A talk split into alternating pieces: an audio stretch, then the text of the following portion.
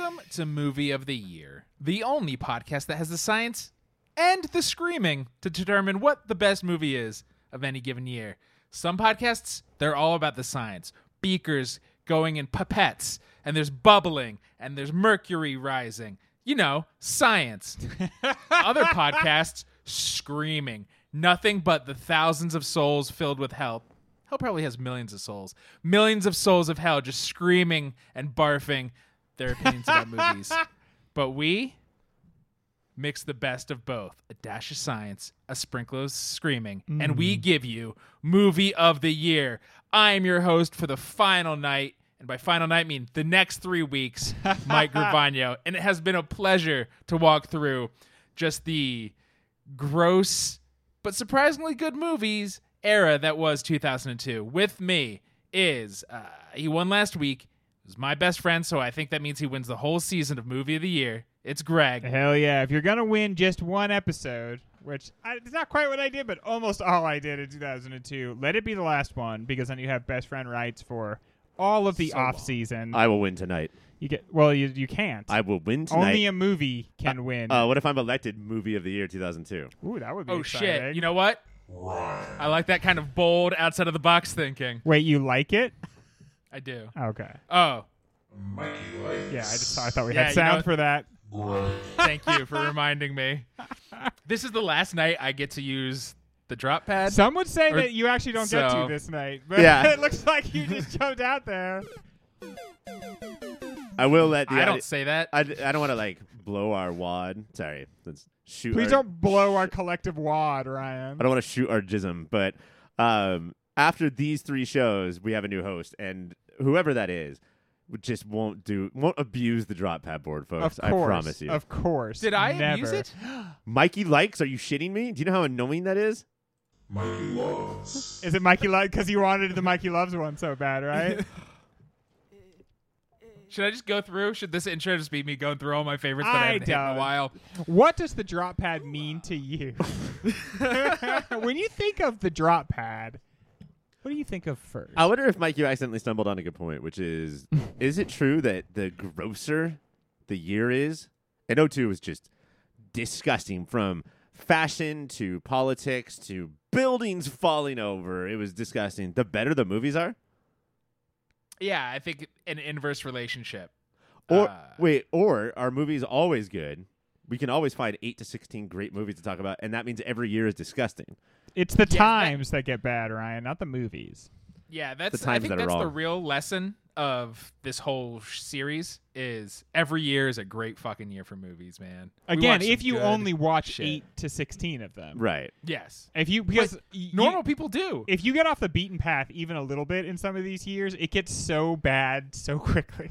Most people you talk to were like, man, movies suck now, huh? What have you seen? I watched one Hallmark Christmas movie last year. Yeah. It was fucking, they're all bad.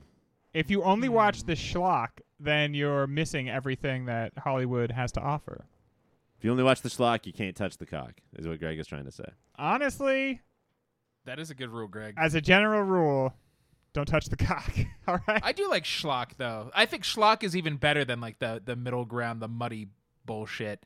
How in general? So year in review, 2002. Did you say year in review?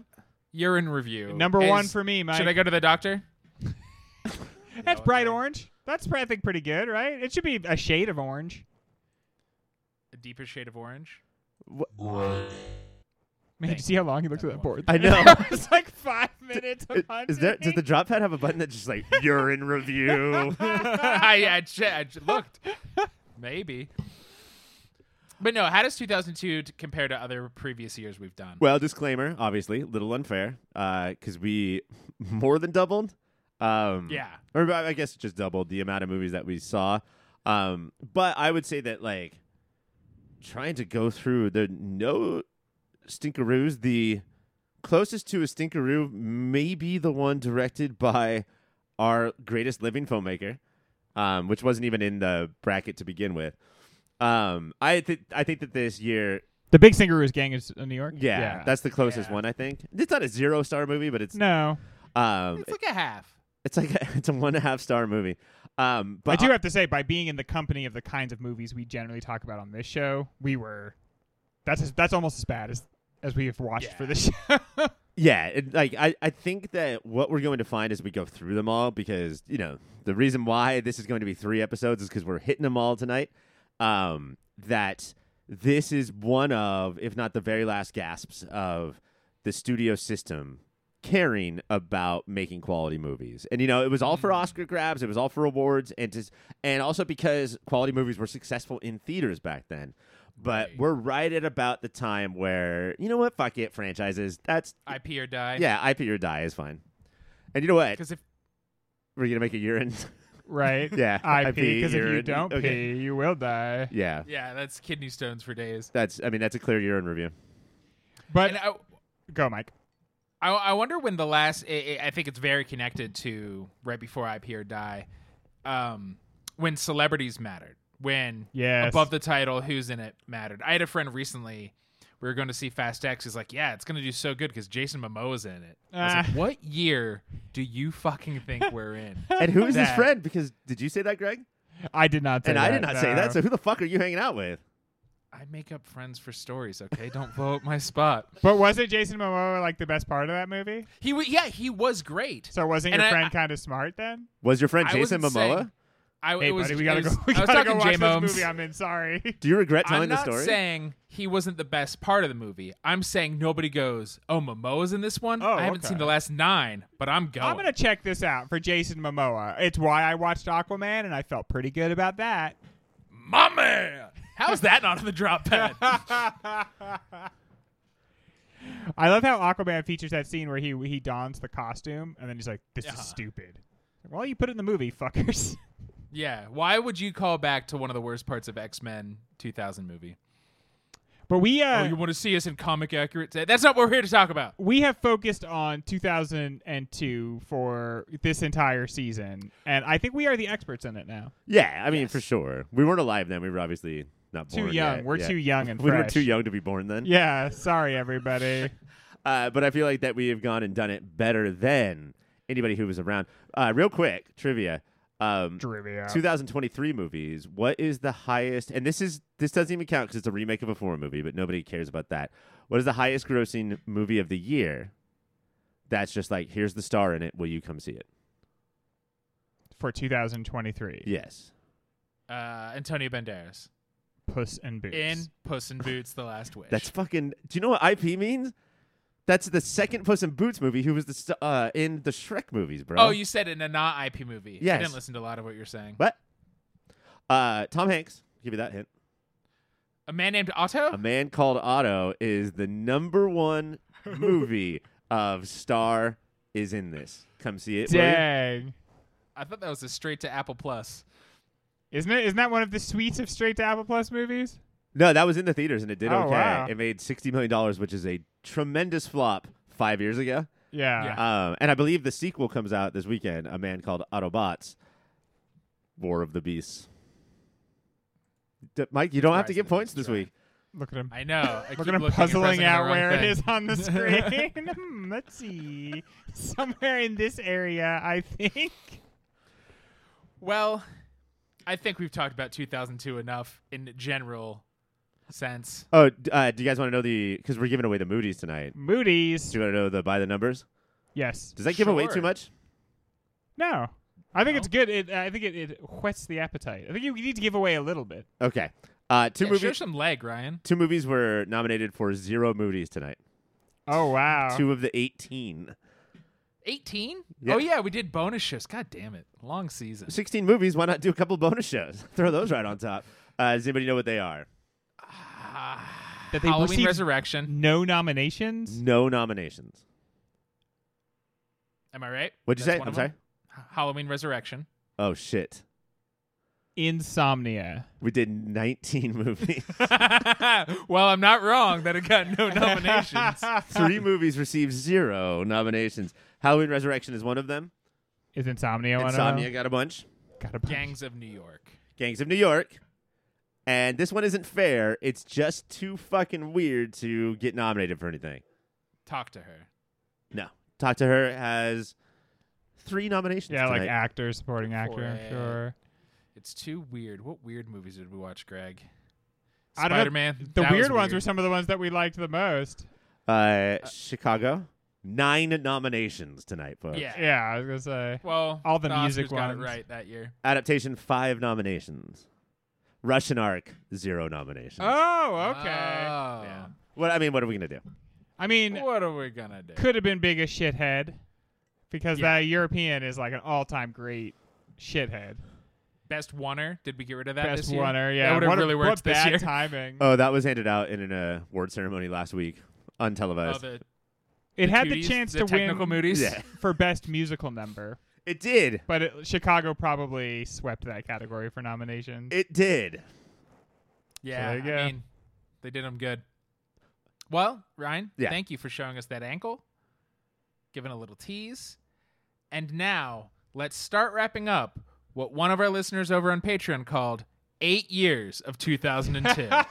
When we come back, the first battle.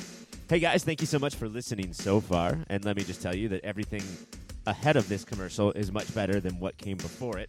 That's my guarantee. While I have you here, let me tell you about a website. It's called yourpopfilter.com. And it's everything you need that's related to Pop Filter. Everything Mike, everything Ryan, everything Greg, everything Cassie, everything is there at yourpopfilter.com. While you're there, go to yourpopfilter.com/Amazon.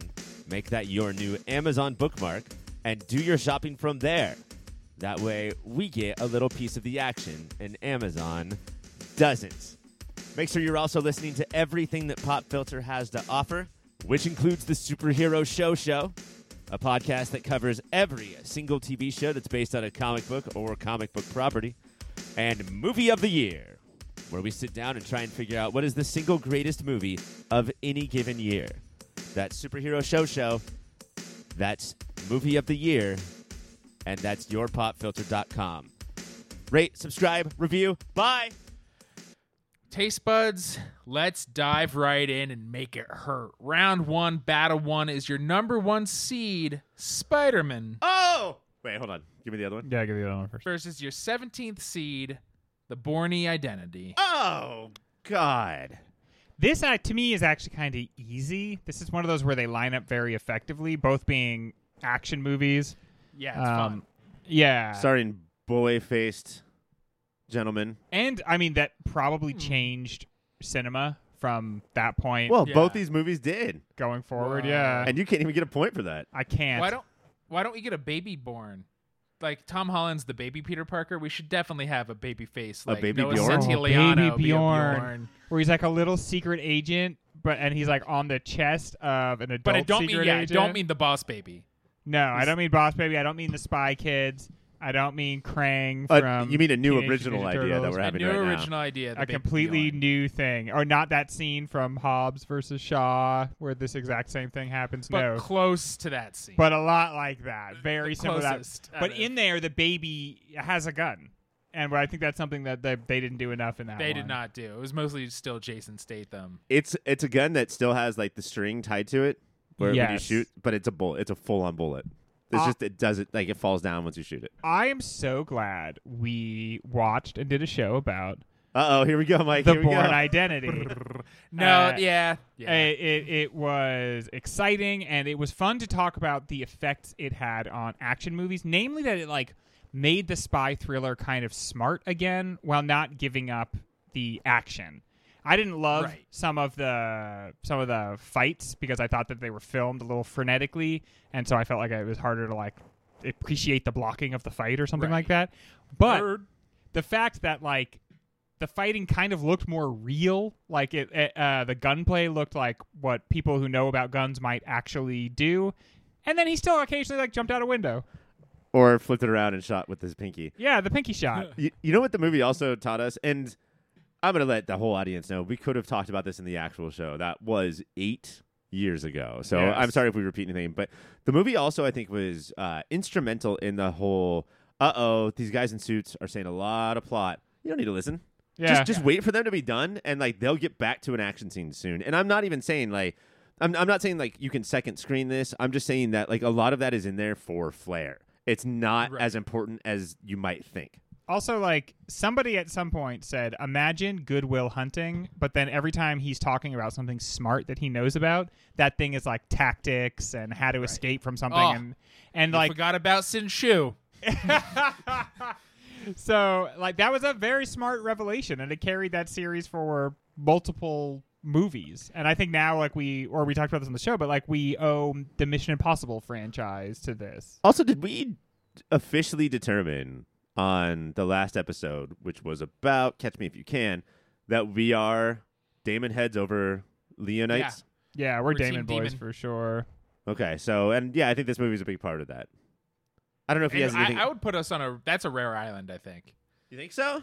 Damon over Leo? So. The way the world talks about Leo all of the time. That's just because they want to bone his little butt. I'd still rather bone Damon's little butt. That jaw looks like it puts in the work. Leo never tried to sell us crypto, by the way. Okay, that's pretty good, though. Farts. Gotta buy this crypto. It's wicked awesome. Let's not forget that this is really going to be our only chance to talk about either movie now that, because brackets fly by. So are we, first of all, this is not Spider-Man Across the Universe. No. Which is what we want to be talking about. This is Spider-Man No Colon. Spider-Man No Colon, which, would kill you, but he was bitten by a spider. Famously don't have colons, those spiders. I, like, in a lot of ways, even though this movie came out after X-Men, this is the movie that, for better or worse, put us in the position that we're in now. And I still think that Spider-Man 2 is the superior film, but... Mm-hmm. Superior Spider-Man. I'm not... Oh, shit. Just Dr. Art. Oh, I wish I could give points. I'm not super nervous about the three of us being comic book reading dorks by moving Spider-Man on. It is, I don't know, the better, more interesting film in a lot of ways. And it's dork shit v dork shit. Come on, bros. And I mean, I'm talking to some of our listeners, our broy backward hat beer guzzling listeners. It might be like that. Spy thrillers are nerd shit. Yeah, it may be like older nerd shit. So it's like kids nerd shit versus old dad man nerd old shit. Yes, and talk about. What Born Identity, it's not just for cinema. If there is any spycraft, it's I've hit the age where I'm guzzling anything related to spies. Yeah. And I just did The Night Agent on Netflix, which is not a good show. You don't have to watch it unless you also just need that methadone. And so much of this property owes everything to Matt Damon, including like the stupid like square haircut and like now I'm hiding. Nobody knows what to believe. Slow Horses, Mike? You started rocking that? I have not. I think you've told me that I need to rock those Slow Horses. There's a point, or that's with Gary Oldman, and then The Old Man with Jeff Bridges. There's a point where children put away their childish things, books about dragons, and pick up much more adult things. And like, there's so many dudes who are just like, finish this spy novel. Where's my next spy novel? And they just open it up immediately. Yes, it's. I'm pretty sick of dragon books, Ryan, and I don't care how formulaic spy novels are. I'm not sick of them. I'm always like, oh, there's that twist. You know what I like? I like historical fiction. I'm getting into now historical fiction that like might have dragons in it if it were just regular fiction. Oh wait, like if a dragon was on the South in the Civil War, like would they have won? Well, like I do declare, I'm no fancy city dragon. I'm reading Wolf Hall, which is about like Henry VIII, and so much of it is like these houses moving against each other, and it's like, man, this is almost like Game of Thrones, except nobody has a dragon. Oh, okay, so without the fantasy is what you're saying. Yeah, like that is still about like the like feudal-ish systems, it's and intrigue, and and one king, and then you know his privy council. And that's cool, but I like my idea better. Dragon in the Civil War, Greg. Yeah. That's right. That shit. Well, I think they would have fought. They would have fought for the North. I think we can. Dragons are racist. Metallic. As fuck. The metallic dragons would have fought. Yeah, but the chromatic. We all know the chromatic. Yeah, for sure. All right, shut it down. And then the black dragons would be like, "Well, I'm torn." I feel torn, dude. I'm chromatic, but I'm torn here, man.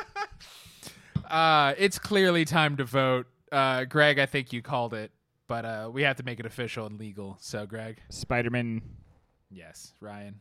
I don't think it's a slam dunk. I think this is very close. I really enjoyed both movies, but. Maybe it is. We just are who we are, Spider-Man. Yeah, I concur. Well, that is the first battle, and it feels good. Let's just to get the first one out of the way. Yeah, let's. You know what? Let's just roll into the second one then. Just keep going. Just why not? Why would we just take a break? Another battle? This is a very different kind of battle. Your 40th seed, which is not the lowest seed in the bracket. Oh, spicy. Talk to Her versus your 24th seed, Insomnia. Okay. Should I start? We're talking films now. These are films. And this is, Ryan, I'll let you start in a second, but this is one of my favorite directors, Pedro Almodovar, versus a guy I hate to give compliments to, Christopher Nolan. But gosh darn it, did I like Insomnia. Ryan, take it away. Wait, you were supposed to have little, like, pithy taste bud questions for each of these, so I'll let you start. Yeah, hit us with a question, Mike, and then we'll get going. I just did that. What did you say? Which one of these two movies is keeping you awake, Ryan? I said, thank you, Greg, for hosting the show. I don't like getting razzed just because I don't. You can't earn points that you suddenly you're giving your me. Your air is over, homie. No dude. On air notes. Your day is over, brother. Mikey does not like. It's a new day. I've been a long defender of Insomnia because I remember there was a time where I thought Christopher Nolan was good at telling stories, and out the gate with Memento, and then this was the follow up, right? Like Hollywood was like, here's some money. It all went to shit after that, and when I mean not went to shit, but like he started. Not seeing the forest for the trees, to use a phrase I don't really understand. He the storytelling sort of fell apart for the benefit of the set pieces or the ideas that he really want his characters to literally just say out loud. He started thinking this is very clear. He started thinking he was smarter than his audience. And I think that condescension and pretension comes out in his movies. Right. Every movie of his has him as a character at a certain point where he's just saying like, you stupid idiots. How come nobody gets how awesome my thoughts are? Could I say about these two movies though? This is like kind of kismet that they are aligned like this. It's they're both about two bad men. One of them who you think is the real bad man, and the other one who you're like, well, he's just kind of going along with it. But by the end, you're like, no, both of these men are equally bad, and I just think all men are as well. Like the dichotomy is set up early on that there's a good and a bad, and then they kind of just slide towards each other. Which they may not, in the movie, all four gentlemen may not deserve the same amount of jail time if all of their cases went to court, but in the court of our opinion, fuck them. But hashtag yes all men. It's interesting what we see with the number 40 seating of Talk to Her is something that this show is always contending with, which is, I'll make the claim here, Talk to Her is the best movie we saw in 2002, but it's not best movie of the year, it's movie of the year, right? And did it capture 2002? Were people talking about it? If you say to somebody on the street, like at some point we always have to say, like, we have to tell people what the movie of the year was. Do we feel like we can stand behind number 40 seated Talk to Her, and that our reason for that is it was the best movie of the year? Well, yeah, I think it depends, because then you get to, hopefully not a douchey gatekeeping movie fan kind of way, but like gush about this film and why they need to watch it. And Talk to Her does have some like, hey, content warning. Like here's what you're gonna get. A little man goes into a vagina. I mean, it's true. You're gonna see that. You're gonna see a little man running all over a naked lady. That's a little man goes into a vagina is not the start of Greg telling a joke. That's the whole. that's it. That is straight up what happens. And it's my origin story in reverse. I think that Talk to Her was my come and see in that little talked about movie that I really wanted to push through.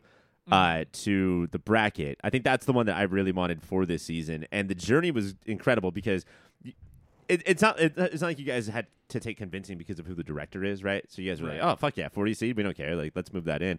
But then watching it, I was like, oh boy, what is this conversation going to be like? Right. And I was prepped, I was ready to like defend it, and then I think in that episode, all three of us got to the point where we were like, movies are tough, movies are challenging. This shouldn't just be outright banned, No, yeah, and that's, I mean, if you're getting out of Motivar, he's going to make you uncomfortable. Good. Yeah. We don't want fucking fluff all the time. I don't want to watch the Great British Bake Off, the movie, for this show. Okay, oh, fuck you. Okay. Hold on. Calm down. Absolutely watch that. And you would do an entire series of podcasts. We don't need to just send strays at the Great British Bake Off. I'm not dissing that it exists. I'm just saying a thing. You're just like, I just want to be wrapped in a warm blanket. That's not what this show is for. Yeah. Is the problem about Talk to Her is that it doesn't render enough of a judgment about its subject matter? I think that even though the I don't know. Should we go into detail about what the movie's about, or is that just go listen to the show? You can do a little detail, Ryan. iTunes may have pulled it down because it's been out for so long, but it's about two guys who become friends over the fact that they're always in the hospital because the person they love is in a coma. One guy was in love with a bullfighter for a very short amount of time.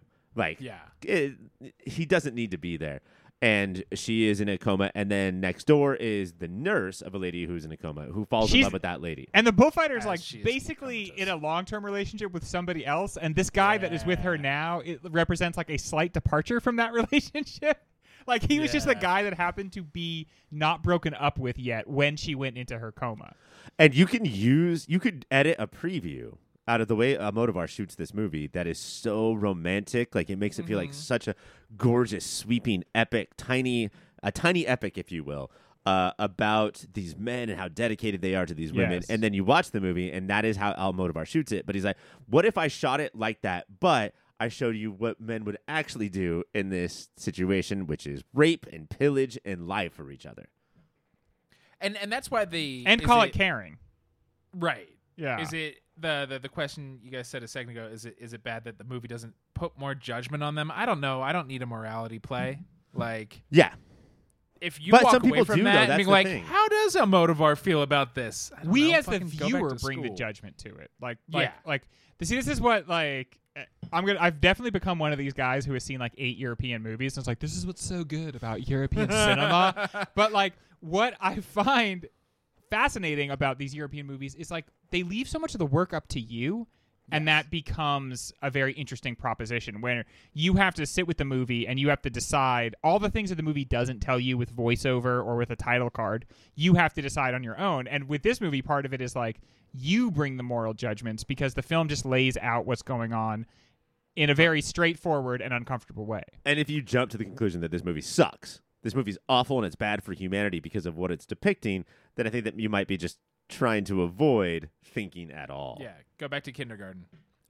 You little baby. You go back to kindergarten, you little baby. Similarly, Insomnia... Oh, yeah, that was the other one. ...tells a story about cops are heroes. They don't do things wrong. Just killers who are pedophilic do things wrong, right? Cops can't do things wrong. But this movie says, maybe? Wait, hang on there, Jack. Things wrong. This movie says... Christopher Nolan showed in this movie more than anything else, more than making a tense thriller with a couple of great set pieces that he could tame America's two wildest actors and make them talk normal every once in a while. Great ass! Marry me with my... And that was Robin Williams' catchphrase. Marry me with my buddy. But, I think they're the same impulse that says the movie should maybe judge the men more in Talk to Her is the same impulse that says we should have heroes and that we should care about those heroes. And it is that self-mythologizing that Al Pacino's character undergoes in Insomnia that is the problem. And so it's weird because both movies are kind of making the same sort of commentary, which is if you need these external forms of validation, that's where the problem sort of seeps in. Yeah, you need everybody to think of you as a good person, and you will do bad things, and you will enlist your friends to help you in order to keep the reputation of being a good person. Yeah, instead of just maybe don't do bad things. That never just don't. And you'll initiate. No, we're all gonna do some bad things, and I mean very bad things, sneak into the movie, very bad things. And you will sort of, as part of being a bad person, you will initiate younger people into the dark arts of bad persondom. And that's really what his problem is that Al Pacino's character is constantly trying to get Hilary Swank's character okay, time to become a dirty cop with me now. And the tension of the movie becomes is she going to do this, or is she going to not need to be a hero and instead just deal with the reality, which is that, your hero has feet of clay, basically. Yeah, the more we talk about Insomnia, the more I like it. This happened during the show, and it's happening now. Mm-hmm. I do agree with Greg that eventually we're gonna run up against that question of like, it's tied to her. Can we really make it the movie of the year? You know, and there's a lot of movies that could surpass it, but it's not Insomnia. Yeah, I loved Insomnia, but I feel like I wanted to move it towards Insomnia because it's going away, and it's clear from how we talked about these two movies. Sometimes when they line up, and they kind of line up against a movie that performs in the same wheelhouse but does it better. Like this is what happened last round too. It's like, okay, so you've got these two action movies against each other. Well, it kind of exposes Bourne Identity. This movie, like, it's kind of exposed by Talk to Her. But the problem is we're going to hit, you know, the later rounds where the popularity of something else probably wins. And that's the problem. If Spy Kids 2, The Island of Dreams. Sure, dude. Sharkboy, Lava Girl. You know, it could be. If this happens where it's an American movie versus a foreign movie, then the American movie's just fucked, like, because we're such smart, sophisticated people. We're gonna be like, "Oh, okay, come on. Why would we pick the American movie that's for stupid idiots?" Well, Insomnia is half foreign. Is it? He's British. Is he? Is he British, or do we just assume he is? No, he is. Christopher Nolan and or maybe Alaska. Madonna'd it. Alaska is like hardly America, right? That's true. That's the like, Russia of America. Yeah. So, well, Talk to Her moves on. And we are going to take the quickest of breaks. And when we come back, you know what? Let's give out some awards. Hola, Felterinos. I just wanted to interrupt real briefly and say thank you for listening. Thank you for your support. If you want to support us a little more directly, you can go to patreon.com/yourpopfilter. There, depending on what tier you pick, $1 a month, $5 a month. If you're crazy, anything more than $5 a month, don't do that. You can get extra content. There's extra shows, extra series, behind-the-scenes stuff. You could pay for Ryan to draw you a picture. I can write you a poem. You can get the shirts off our very own backs. All of that and so much more over at patreon.com/yourpopfilter. While you're on the internet, you should check out Shady Monk. He does all the tunes you've been listening to. He's on Bandcamp, he's on Spotify, SoundCloud, wherever kids get their music these days that I'm too old to know. Shady Monk lives there. You can probably follow him on Twitter and Instagram as well. That's Shady Monk. Wherever you get music, check him out.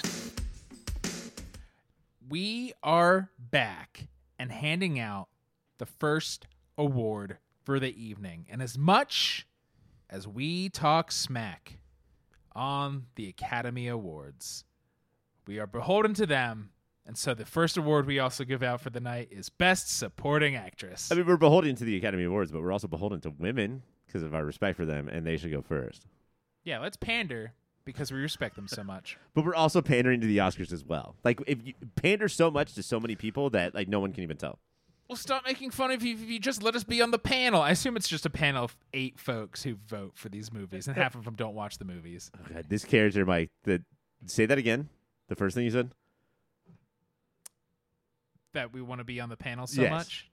But in that voice? I want to be on the panel so much! I think we have a new character here. I can't not lift my shoulders up when I do that. Such a thing as a pick-me Mike. Now we have him. So, Ryan, please, if you would, let us know about the nominees for Best Supporting Actress. Well, Mike, before I do that, I, of course, have to let you know who was not nominated. First of all, the Oscars nominated 2 people we did not. One is Queen Latifah. Wow. Okay. Yeah. We did not. Did not nominate her. And Meryl Streep. And the reason that is because we moved her to Best Actress. Yeah. She wasn't enough. What? I mean, what was she supporting? The entire fucking movie through her amazing performance? Greg, also not nominated, was Mary Lynn Rice Cup from Punch Drunk Love. Oh, is that the... That's the sister. The sister, the, like, really... The one that he interacts with the most.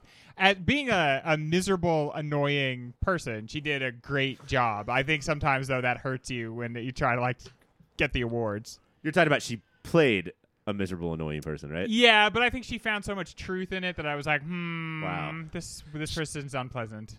Rumor has it she's delightful. Yeah, well, she should tell her face. I saw her do stand-up one time, and I didn't like it. No? There you go. I was with you that night, Ryan, and we turned to each other and went, she must be really cool to get all these comedians to have her on this show. Also, Rice Cup. It's like tapioca. Yeah. Punch Drunk Love's about pudding. Did I say this in the show? No, and it's a shame. I can edit it back in, though, if you want. That'd be great, because I probably would get some points for that shit. Yeah, I think so. If Disney can re-edit things from the 70s, we can do it, too. Also not nominated. There is a Rosario nominated for this award, but not the one I thought it would be, which is Dawson. Oh, wow. How was Rosario Dawson not nominated? I'm very surprised. But, yeah, I'm just going to say there's probably a lot of good movies, a lot of good performances. Mike, your first nominee is the Oscar winner, Catherine Zeta-Jones from Chicago. Oh, I got confused for a second, and I thought you're like, your first nominee also won. And I was like, no, we're different than the Oscars, Mike. She, like, just a tour de force of when she had the power, how shitty she was, and how thirsty she was when she was no longer in a position of power. And what happened to CZJ? I wish she kept acting, and I'm waiting for a Zeta-Jones essence. She must be in something. She must be in some Apple Plus TV program that we've never heard of. It's Netflix, guys. She plays Morticia Adams. Oh, of course. And she's really good in that. You know what? She's fine. But, hey, Mike, do you want to blame the CZJ for time going by and her not looking like that anymore and then not having a job anymore? Or do you want to blame society in Hollywood? I don't know how to blame time because it is a... Always blame time. Figment. So I'm going to blame society and Hollywood. Figment of our imaginations. Greg, the next nominee is someone who you just fucking talked about. It's Hilary Swank from Insomnia. Hilary Swank, yeah. We get the nice thing about this performance is we get to see her change a lot. From like fresh face, like, oh boy, a hero cop.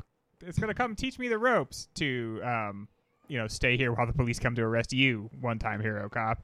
And she does a really good job of like, we're slowly watching her realize how bad this is all breaking, like how awful this guy is and how compromised he is. And it takes her a long time to get there, and there's a lot of subtle steps on the way. I think that it's super helpful, though, because it takes us a while to start hating the Hollywood actor who's playing a cop, the lead in the role. You know, like, we need coaxing, or otherwise we just won't do it. We'll hold on to that. Like, no. I will root for him forever. We think we're going to get a lot of him being in the boonies, and it's going to be funny, and the sun never goes down, and it's good. But and then we're not ready, I think, for the microscope to be trained on him. Right. And he wasn't ready for it either, folks. Hoo-ha. No, Mike. Hoo-ha, indeed. Your next nominee is Kathleen McDermott. You want more information? Eat a dick in Morvern Callar. Good job. Context clues. That's an Irish-ass name, if I've ever heard one. 2, I think it would be so easy to be a party girl and play it forgettably, but she really owns the role and gives Morvern Callar, I forgot the actress's name, Samantha Morton, something to bounce off of in a way. Like, she really is a very giving actor and scene partner. Yeah, and we get to see her, she's hiding something through the beginning of the movie, and that adds a very interesting dynamic to their relationship, her, like, sort of hiding that fact. She also Jim Halpert's a little bit. Like, she never looks directly in the camera, but she'll look to other people when Morvern's Morverning. Yeah. Just be like, oh, okay. Get a load of this lady. Look at her. Greg, your next nominee is the other Rosario. It's Rosario Flores from Talk to Her. She is the matador. Oh, the bullfighter. Yeah. So much like strength and fragility in the same role. We see her fight a bull and flee from a snake and fall into a man's arms and deny the love of another. Just like... setting up tableaus, right? Like, hey, any artist, paint this. Yeah, and it's her dynamism that, when juxtaposed against the coma that she finds herself in.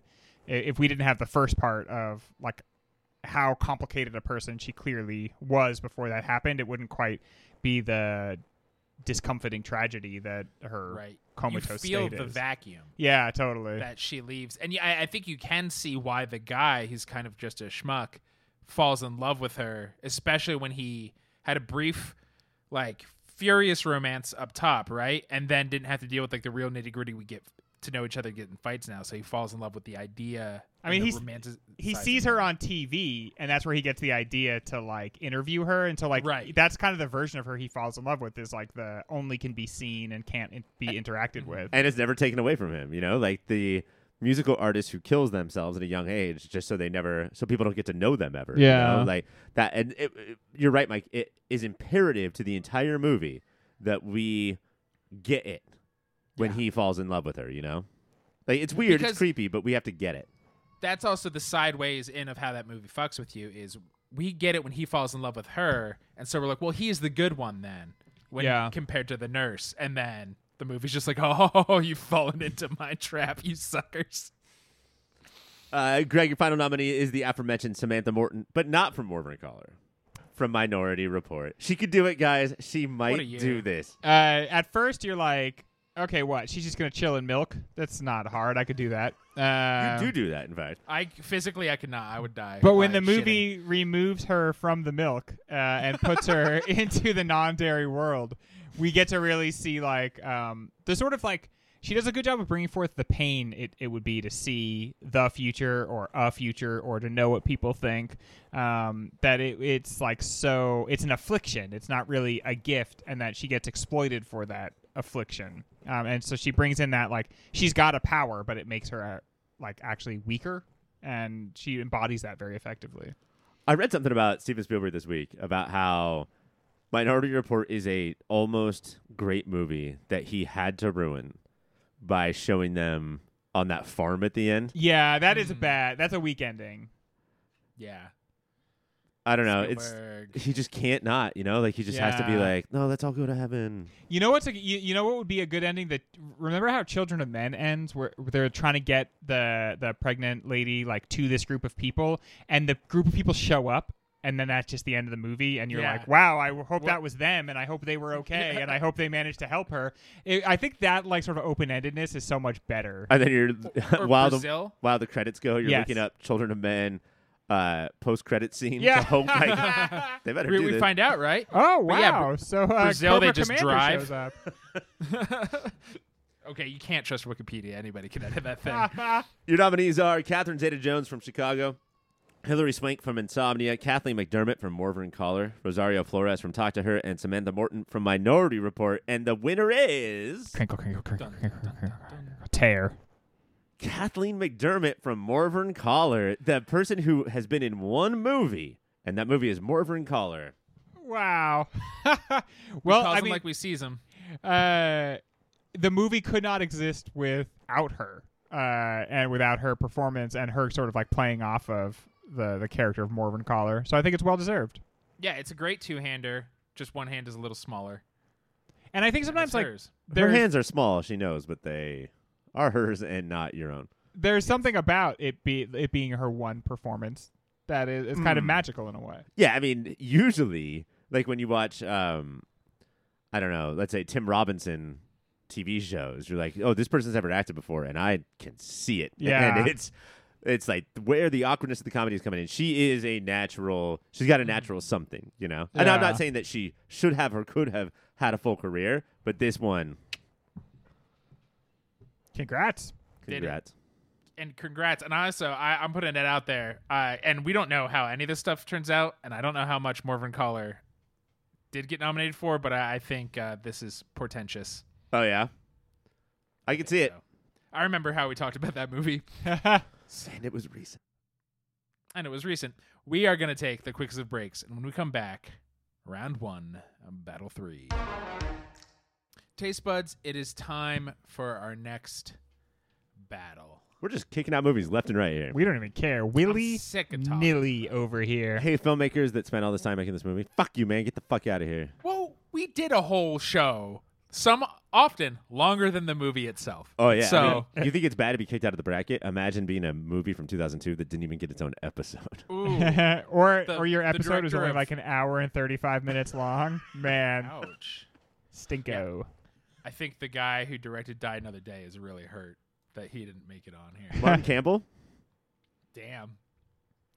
That's pretty good. That was quick. You know, yeah. I know it doesn't mean anything. Yeah. But I don't know if that's true. That's the guy who directed GoldenEye. Let's assume he directed that one too. He just did them all. Or they brought him back. They're like, we need that special flavor. We need another bad one. Okay, cool. Oh, is this the even one? Yeah. Hold on. We're going to do a good one now, so we're going to find somebody else for that. But then we'll go right back to the bad ones, and you're our guy. This, as is the theme of the night. How interesting it is that these are two against each other. We have Morvern Callar up against, mentioned for the first time tonight, Battle Royale. Oh my gosh.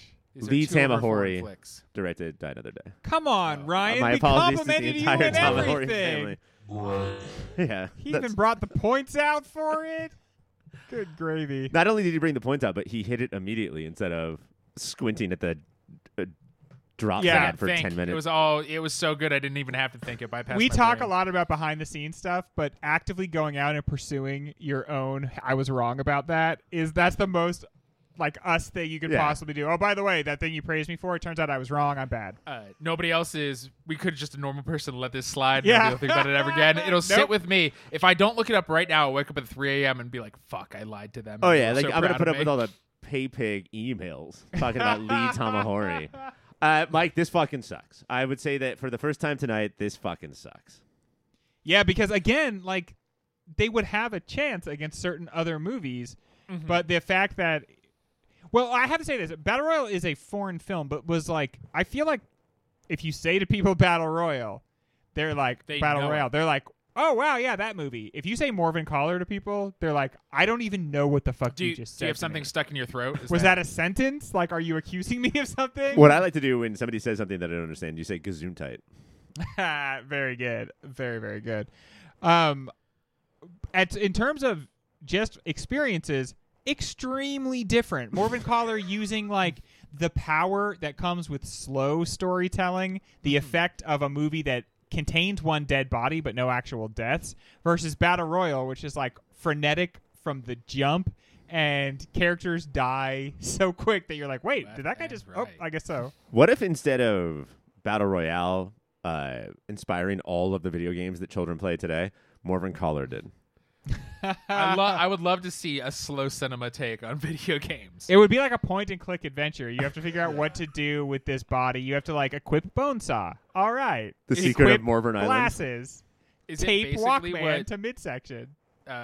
Disco Elysium is? Like, you just wake up and you're not sure what happened. There's a lot of similarities there, right? Yeah, you just have, like, a situation that you kind of caused and now you have to deal with. And, like, honestly, the things you're doing aren't progressing towards like a solution so much as making the situation just a little worse or a little different or just different, a lateral move differently bad. I have to say one thing I'm a little concerned about is I just saw Morvern Callar, changed my life. I saw Battle Royale, also changed my life, but like that was maybe a calendar year ago. And it changed your life until you saw Morvern Callar, which then changed your life in a different way. So yeah, like now I'm in my Morvern Callar phase. Now I'm going this way. I don't just want death and destruction.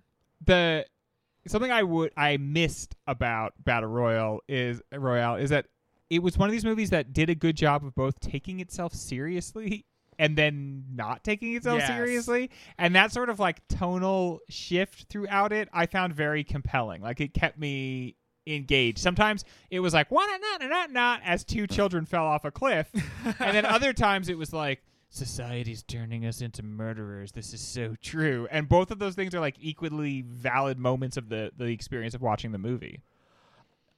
Right now, the thing that I'm struggling with is that Battle Royale seems more like it's for children.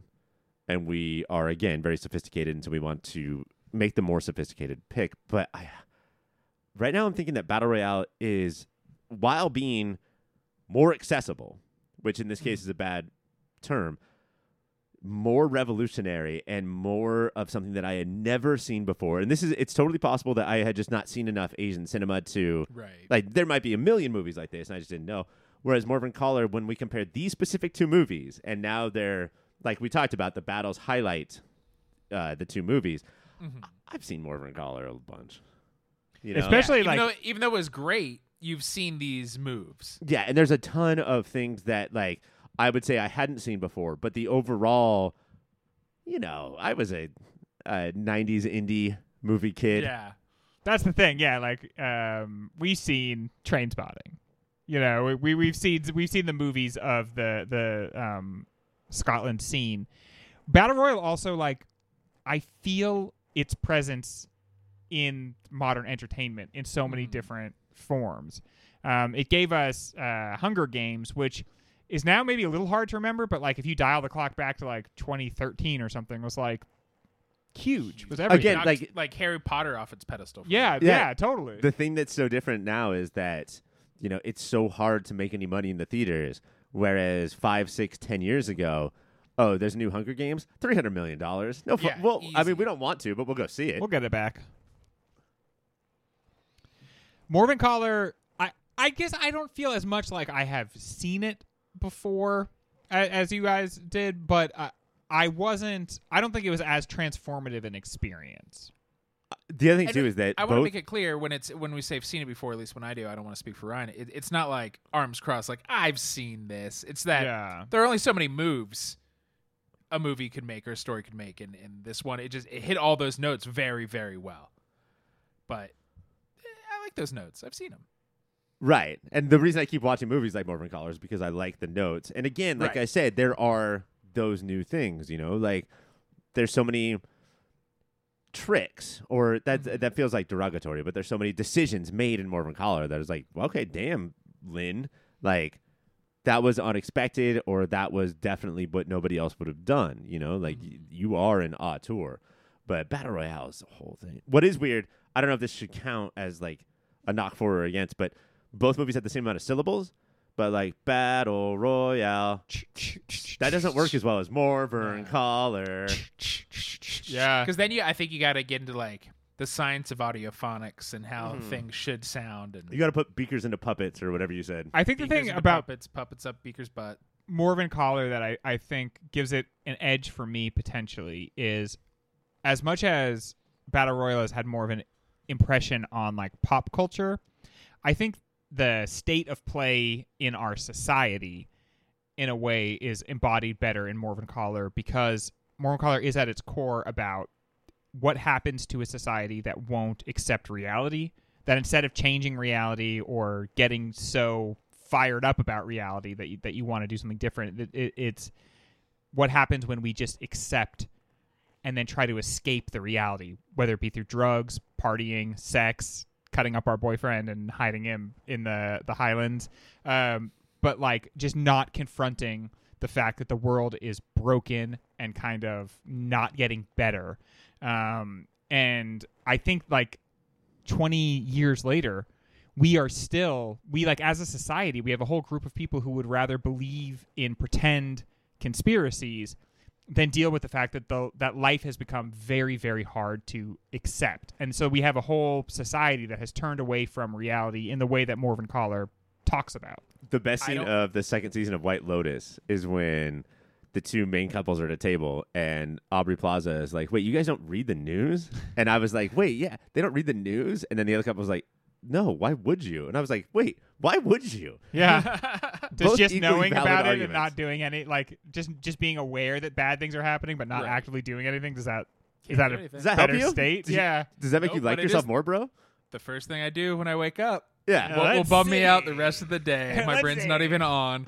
Not to discount, I think that was a great argument, Greg, and I see what you're saying about Morvern Callar, but I also think you could look at Battle Royale and say, not just pop culture wise, but it's saying some stuff about society where like what society just sacrifices its school children in the name of something higher. Like, I don't know, for them, it's they're scared of the kids and the power they'll have. For us, it's like, God damn it, I want that hot metal gun cock just all the time. So It's fine if first graders die. I think it was also very astute. It's just doing it in a schlockier, like B-movie way. I don't know if this is always the case for me during these finales, but I really have this like typical internet boy in my head for these conversations. And it's making me lean towards Morvern Callar because he would say, of course, it's Battle Royale, you know, like, and that sucks. That's not a good way to like judge movies, but like, God, sometimes the fandom sort of kills things for me. Yeah. You know, in a weird way, I think they're both portraying a culture that is so lethal to young people, but just kind of in different ways. But I mean, it's such a bleak outlook of like, we don't know what to do with these young people, so let's like find some lethal thing for them to do. And the thing is too is like, oh, they'll be fine because we were fine, but bitch, you aren't fine and have never been fine. So like, I don't know why you're thinking about this next generation. Also, like, we totally live in a time obsessed with, like, 2 generations of people ago, you know? And so we are the forgotten people. There's this huge mass of people moving through our society who are taking everything, every phase along their growth. And everyone else is just kind of, like, forgotten. Like, what is the future for the rest of us? We don't know. We're not sure. Silencio. Silencio. That's our future, Silencio. Time to vote. Ryan. Fuck. Mike, I'm going Battle Royale. Greg? Yeah, more than anything else, this is a gut thing for me, and I'm going to say Morvern Callar.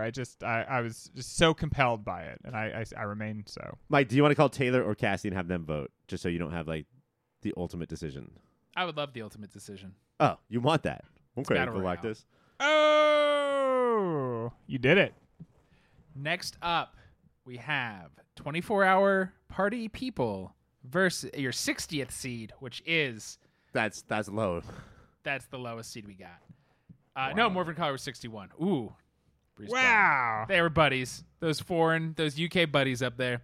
Versus your 12th seed, Adaptation. Now, we were all hoping 24-hour party people versus 25th hour, right? Yeah, that would have been nice. Oh, I would have freaked out, danced around the room, jumped out of my seat. I definitely don't think I wanted 24-hour party people going up against Adaptation. Yeah. I'll say that much. That's because I would say I don't want to presume. Let's talk about 24-hour party people for a while. The Coog. Let's talk about the Coog, an underutilized by American entertainment. I mean, it's hard to call him underutilized because he's on TV in England all day, nonstop. So it's like he's working over there. But plus the hit American movie Around the World in 80 Days. Oh, don't forget about that. Hamlet 2. But he is so talented and obviously himself so intelligent. Like, the intelligence that he imbues in his characters comes from a very real place. And he gets to play so much in this movie. And I just think it shines because of his performance and because of the way he's unleashed in it. I'm sure we said this on the episode, but he deserves as much credit or blame as Ricky Gervais for creating American comedy today. Yeah. He just wasn't as loud and annoying about it. He just, like, kept doing it. Which is the fun. Coog. But yeah, you definitely see the thread from Coogan to, like, Will Ferrell. Mm-hmm. Will Ferrell, I think, American did. It falls. It might, like, if we're looking at flaws, which is kind of what we are in these debates. Well, yeah, I mean, we have to back up our clear answer of Adaptation. So. Yeah, I think where it might fall apart a little bit is as, like, a movie, as a full experience, as a story. I think that's kind of where it falls down. I loved every scene, and sometimes I forgot what the overarching narrative of it was, because it very much seemed like, I guess in this way it's real. A life doesn't have a narrative, and so it doesn't always have very, like, neat stories. But this movie is just like, you get to the end and then you're like, oh, okay, that's it, they're done. And the problem is they are trying to tell one, even if they're like, biopics, you don't have to have a neat story. But then they chose to say this part of this guy's life, of the rise and fall of his record label. So yeah. They impose that on it in a way. Yeah. It is a film, for sure. But I still think it suffers from that thing that everybody says about sketch shows, which is, I mean, you're not gonna bat 1,000, right? Yes. And so you do feel that, especially there is a point in the movie, I wanna say it's pigeon killing, but it might be a different point in the movie where you're like, man, I've been on this train for a while. You know? Yeah. And so then the better scenes have to work harder in order to get you back in. Yes, I found the Happy Mondays to be so musically awful and kind of annoying to watch that it bummed me out. That was so much. They were one example of, like, so much of the movie is like, hey, these people you think are geniuses, they're just, like, average schmoes. Well, like, musically, they never seem like geniuses. Right. So it's like, yeah, no, dude, I think they're just like that. Yeah. I wonder if there was some Brit going on here where we were supposed to know more about. The movie was hoping that we knew more about them. Yes. Because they are very, very big. They're at the same level, maybe in England, that Joy Division is. But I had to, like, start from scratch with this band, and I didn't want to. Yeah, and so when your entry point is seeing the characters, and then you're not already won over by the music, it's just not going to be the same effect. Also, the band name was Sad Mondays. That would make sense. Or Happy Lasagna. But what their band name was did not make sense. It's ironic, Ryan. Oh, shit. I always get this wrong. And the other way in which I think that the movie was maybe potentially a little bit of a failure was it seemed like it did postmodernism because it expected that it had to. And then it didn't have much to add to that project, like, really. We were talking about that Gran Turismo trailer. Yes. And like the reason that you guys are making this movie in this way, where Gran Turismo, the game, is part of the movie, is because you're out of ideas. Yeah. You know, like, this is just all we have left. And so I think that they were... I mean, I really like the movie. This sounds shitty, but again, I have to make a decision. They were too nervous to go full bore and not place their tongue in their cheek. You know, like they were too nervous to be too earnest. And so like, well, then we have to do it this way. Right. Yeah. Anytime Coogan looked at the camera and said some schmarmy shit, love the Cougs, but it did feel like that. Like, well, how lame would it be to just show characters being real people right here? Right. Right. Yeah. Voting time, and I don't know how this is going to go. Greg.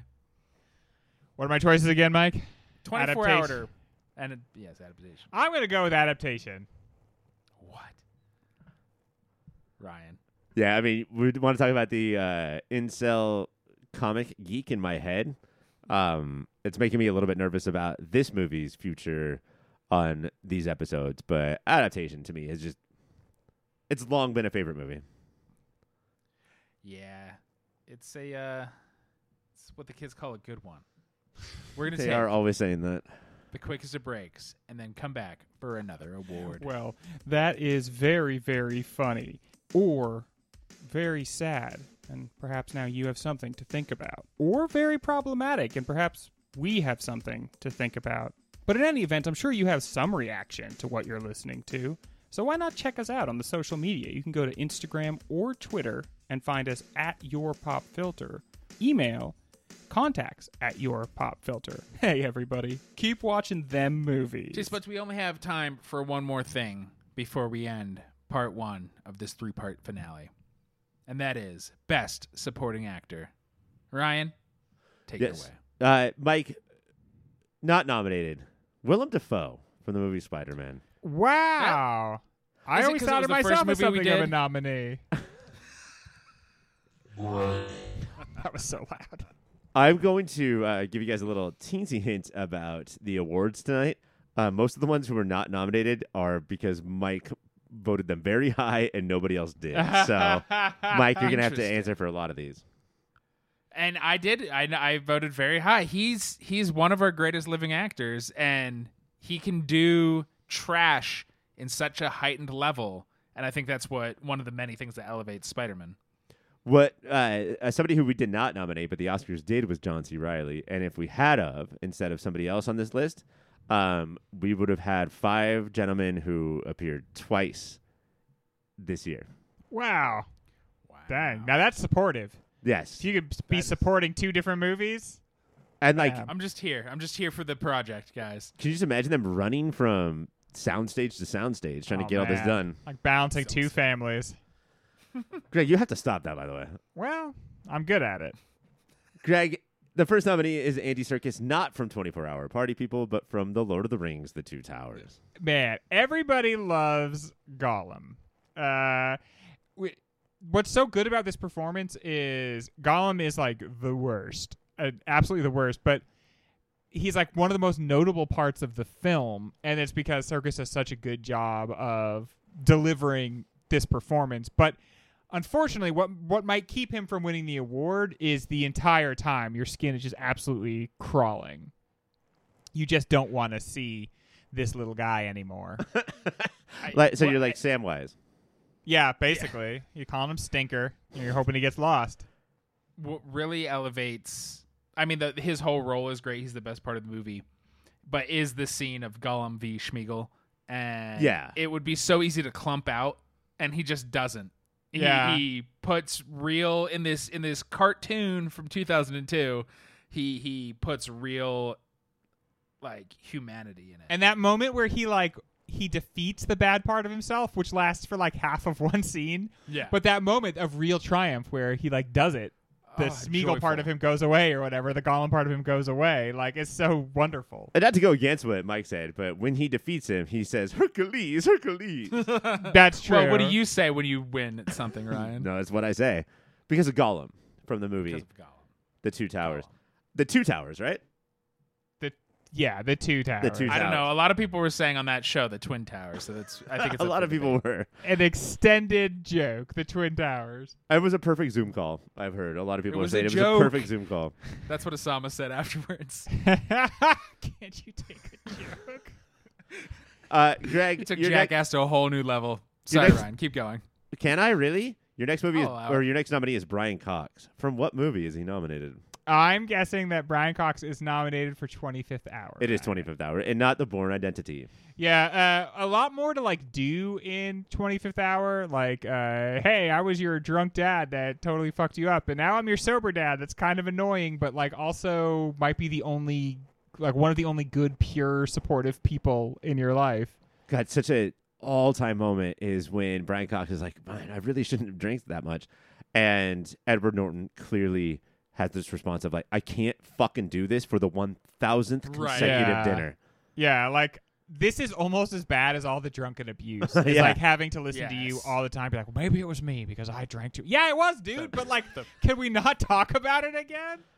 But now fucking pity party stuff. Mike, the next nominee is Chris Cooper from what movie?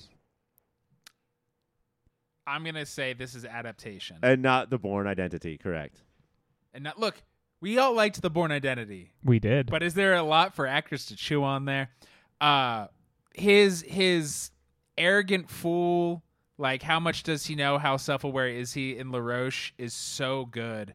And it's like a Coogan, shame. Like a Florida Coogan. A Florida Coogan, as the kids say.